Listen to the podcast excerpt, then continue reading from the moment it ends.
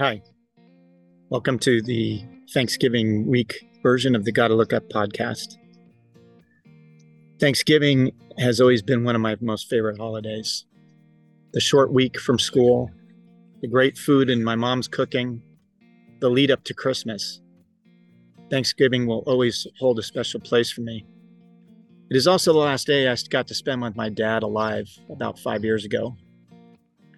I remember the conversation at the dinner table clear as day. It was just me, my mom, and my dad on Thanksgiving. After enjoying my mom's cooking, somehow they got into a discussion about which one of them was going to die first. I know, crazy. When my mom left the table, my dad turned to me and said, Listen, it's likely going to be me, and I need to know that you guys will take care of everything for her. Dad, I replied, Don't worry, we've got this. Little did I know he would pass within just over a week of that conversation. But this doesn't make Thanksgiving sad to me, it makes it even more special. Quick look at the History Channel website shows that the holiday of Thanksgiving was established during Abraham Lincoln's administration while the Civil War raged in 1863. The first Thanksgiving meal was a celebratory autumn harvest feast between the Pilgrims and the Wampanoag tribe in 1621. And it's from there that the ritual started. I believe rituals are important to the culture, whether it be to a country or to a family. For us, part of our ritual on Thanksgiving was planning a touch football game every Thanksgiving morning and became a highlight of that holiday. It first started with a bunch of high school friends getting together to play touch football, rain or shine, in a field much like the one I'm looking at right now here at uh, Chumash Park in Agoura Hills. One time it did rain, it rained hard, and it was a memorable mess. As we got older and started our own families, it became more of a family event than a friend event. And as family moved further away, I continued to host the annual game with a combination of family and also folks that lived nearby, and kids and parents that went to the same school as my kids. Here's how you set up a Thanksgiving football game buy a football and some orange cones to mark the field. Second, I highly recommend investing in a pair of football shoes as well. Three, order bagels, donuts, and coffee ahead of time. Put them on a folding table on the sidelines for people to have snacks. Four, get a cooler full of ice and fill it with water, juice, cream cheese, and jelly for the bagels. Five, make your own trophy to award to the MVP or most visible player. I'll get into that in a little bit. Six, Get packs of football cards and See's candy lollipops or something similar to give to the kids afterwards. Buy extras because the adults will want them too. Seven, put out a container as a donation box for charity. Ask people, especially the kids, to bring their loose change to fill up the donation box. Make sure to let them know what good cause you're supporting with the Thanksgiving game.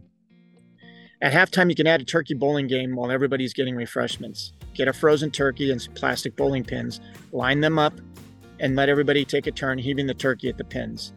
This feature was added by my good friend Steve Foster one year, and it was a big hit and became part of the tradition. Got to tell you about the Campbell Cup. I mentioned earlier that when you plan a game, you should make a trophy.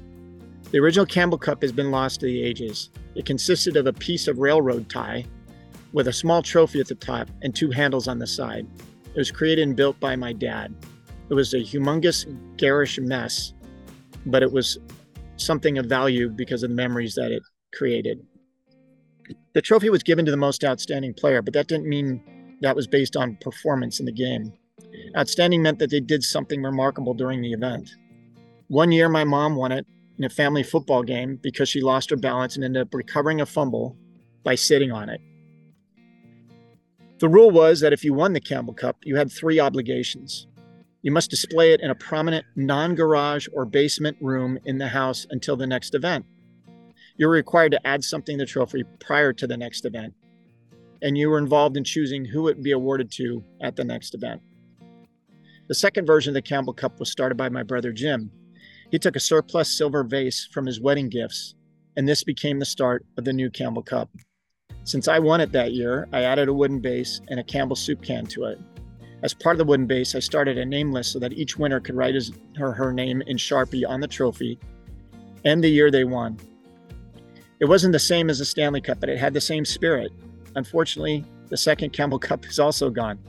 Maybe someday I'll make a new one for my grandkids. Thanksgiving football is one of my trees of joy.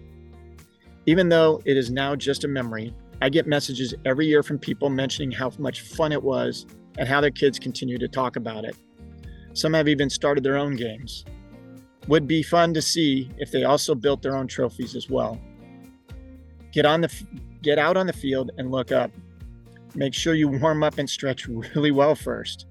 Happy Thanksgiving, everyone. Thank you for joining us today on the Gotta Look Up podcast. Your support means everything to us. If our message today resonated with you, please share it with family and friends who would also be interested or might benefit from hearing this message. Also, please take a minute to subscribe to this podcast and our YouTube channel.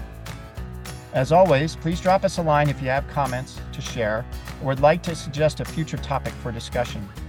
If you're interested in collaborating or partnering with Gotta Look Up, please contact us with your name, your organization, and contact information so we can get in touch. Now, get off your screens, get outside, and make someone smile today. You Gotta look up.